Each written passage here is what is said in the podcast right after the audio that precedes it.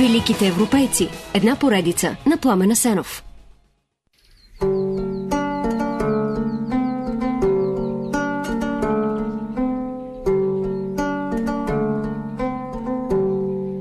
Дори най-безпомощният човек може да се отмъсти, ако бъде несправедливо наказан. Това е полуката от басната Орел и Бръмбър, с която Езоп казва на лъжливите си обвинители, които го осъждат на смърт в Делфи, че никое зло не остава ненаказано. Тогава, около 560 година преди новата ера, Езоп е в Делфи като пратеник на цар Крес да занесе богати дарове за храма на Аполон. Но той вижда, че свещениците са посветени не толкова на Бога, колкото на очността си. Чрез басни ги укорява но те преглъщат укора заради очакваните дарове.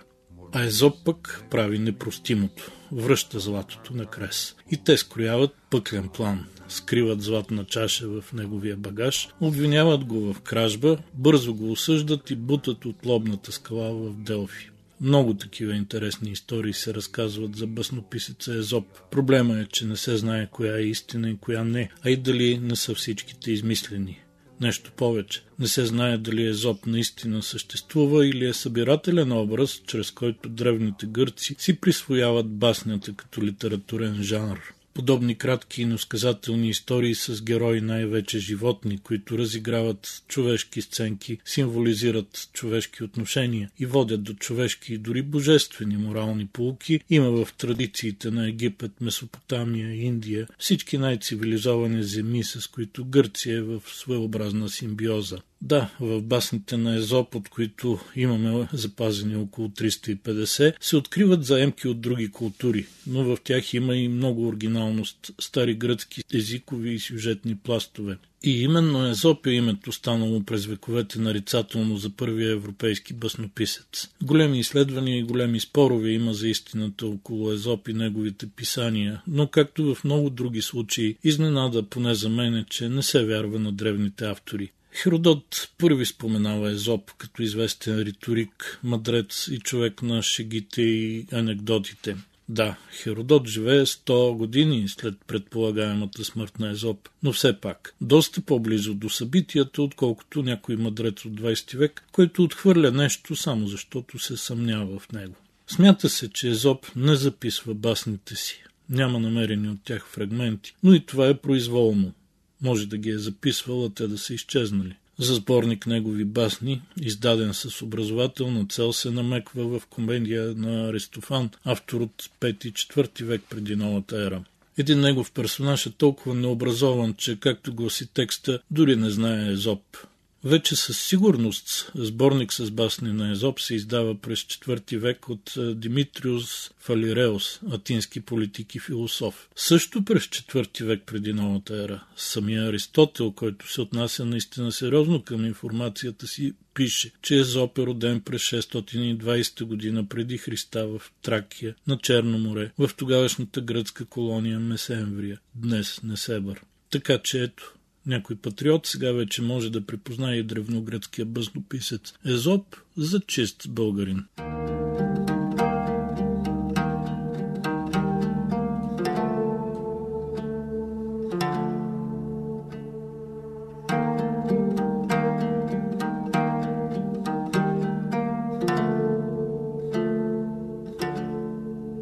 Също както за Омир, много места претендират да са родина на Езоп.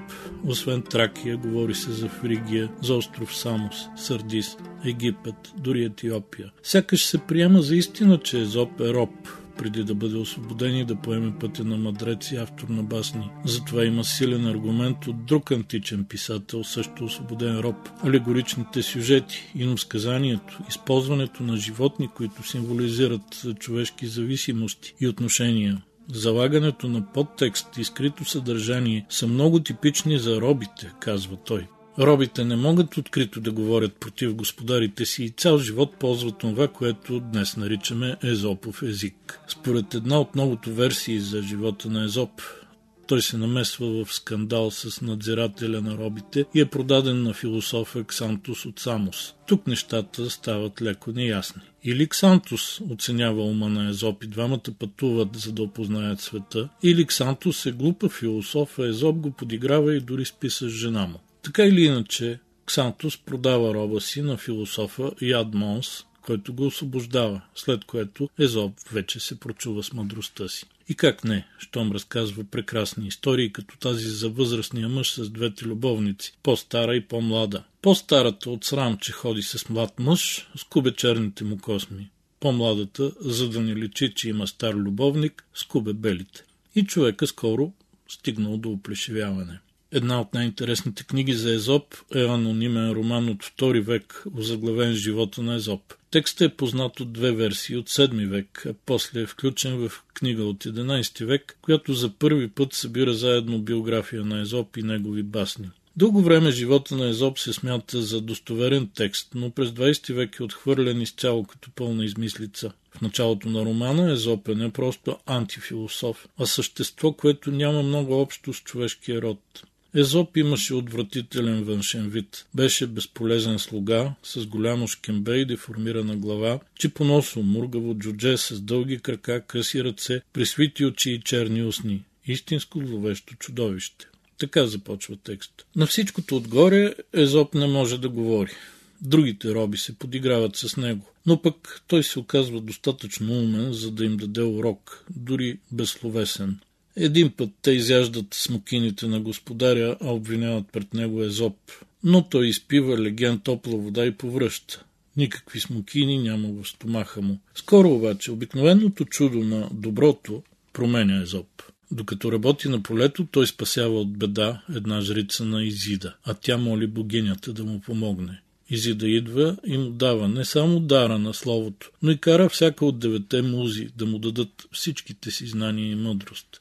Така Езоп вече е много по-умен философ от господаря си. Веднъж градинар пита Ксантус, защо плевелите растат по-бързо от неговите растения, а Ксантус не знае. Езоп обаче разказва басната за жената, която се грижи по-добре за собствените си деца от първия брак, отколкото за децата на втория си съпруг от неговия първи брак. Така и земята, казва Езоп за нея, твоите растения са чужди. Тя е мащеха за тях, а е майка за онези, които сама ражда забележителна мъдрост, нали? Със своята метафоричност и силата на аналогията, Езоп дава идеална представа за това как стоят нещата. Да, начина по който той се изявява като философ е различен от традиционните за антична Гърция представи. Както пише един изследовател, ако Платон, Аристотел или Сократ са хора, за които висшата мъдрост е познай себе си, той Езоп подхожда обратно. Той казва, не знам и като върви от не знам нататък, започва да знае. Мавра